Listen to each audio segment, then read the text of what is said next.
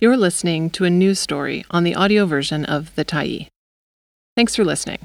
The Tyee is a nonprofit newsroom that is funded by our audience. So, if you appreciate this article and you'd like to help us do more, head on over to support.thetyee.ca and become a Tyee builder. You choose the amount to give, and you can cancel anytime. MLA Rustad launches conservative leadership bid and attacks woke BC Liberals. By Andrew MacLeod, March 24, 2023. Nechako Lakes MLA John Rustad, a former BC Liberal, announced Thursday he is running to become BC Conservative leader, saying voters need an alternative to the province's two main parties. Rustad talked about the need to form a broad coalition, but made specific overtures to truck convoy supporters and people concerned with what their children are learning in schools being at odds with the family values they may have at home. We have an NDP party, we have an NDP light party, or whatever the BC Liberal Party are calling themselves these days, but we do not have a party that actually promotes and supports people individually to be able to fight for their writings, Rustad said in a phone interview. We also do not have a party that's going to stand up and just fight for everyday British Columbians. Rustad said neither the NDP nor the Liberals are providing the options he believes British Columbians want. The province needs to go in a different direction, and I feel that the Conservative Party of British Columbia can build that new coalition and provide that direction for the province. While the BC Conservative Party ran candidates in just 19 of the province's 87 constituencies in the last election and received less than 2% of the vote, a reinvigorated party has the potential to be a significant factor in close races the next time the province goes to the polls.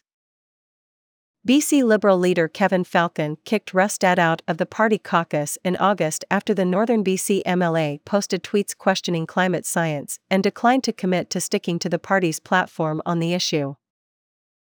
Rustad sat for several months as an independent before announcing in February that he would join the BC Conservatives and become the party's sole MLA. When the leadership came open, he was immediately seen as a frontrunner for the job. The key in my mind is we cannot be a party that is driven by ideology, said Rustad.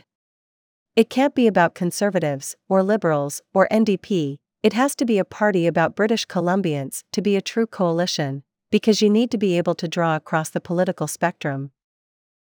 Many people feel alienated from politics and don't see either the government or Falcon's opposition representing their values, he said.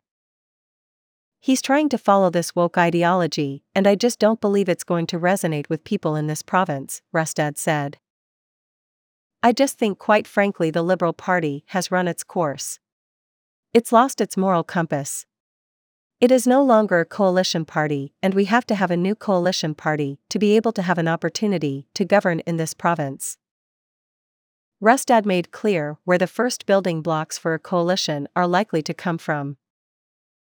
I am the only MLA who has publicly supported the freedom movement in our province. I am proudly pro freedom and pro trucker, and I'm fighting to end mandates and hire back our healthcare heroes. He talked about fighting for affordability and good paying jobs, but also for parents' rights to teach their children their family values. If he's wanting to build a coalition, why start with groups that some mainstream voters might be reluctant to be associated with? The people who I mentioned in the press release really don't have a home right now, Rustad said, so I thought I would reach out to them and show that we can be a home for them, but we obviously need to be much bigger than that if we want to be a true coalition to govern the province of British Columbia. And how exactly are parents prevented from teaching their values to their children? I hear from a lot of people around the province that our education system is being diluted, it has been watered down, and needs quite frankly to be refocused on academics to be able to prepare students for their future, said Rustad. Go and look at the curriculum and all the values and the issues that are being taught in our classrooms today, he said. There is a wide range of them, and I'm not going to label any one particular thing, but we seem to have got away from the basics of education and what the purpose of our education is for. The education system should be teaching kids how to think, not what to think, he said. Despite the clear appeals to social conservatives who may not feel at home in the larger parties, Rustad insisted a BC Conservative Party under his leadership would be welcoming to all. As a political party, we should not be hiving off groups and labeling groups and practicing the politics of division, he said. Rustad was first elected in 2005 and served as the Minister of Aboriginal Relations and Reconciliation in then Premier Christy Clark's government. He is the first person to announce he is seeking the BC Conservative leadership. Applications are due by Tuesday and a vote is scheduled for May 28 if it's needed. The speed of the contest makes sense so that the party can be ready for either an early election or the one scheduled for October 2024, said Rustad, adding the goal is to run candidates in every constituency and for enough of them to win to form the government. It's a long way to go, and I know there's a short time to get there, but that's the goal, he said. I'm optimistic we'll be able to grow this party. Thanks for stopping by the Tyee today. Anytime you're in the mood to listen to important stories written well, we'll be here.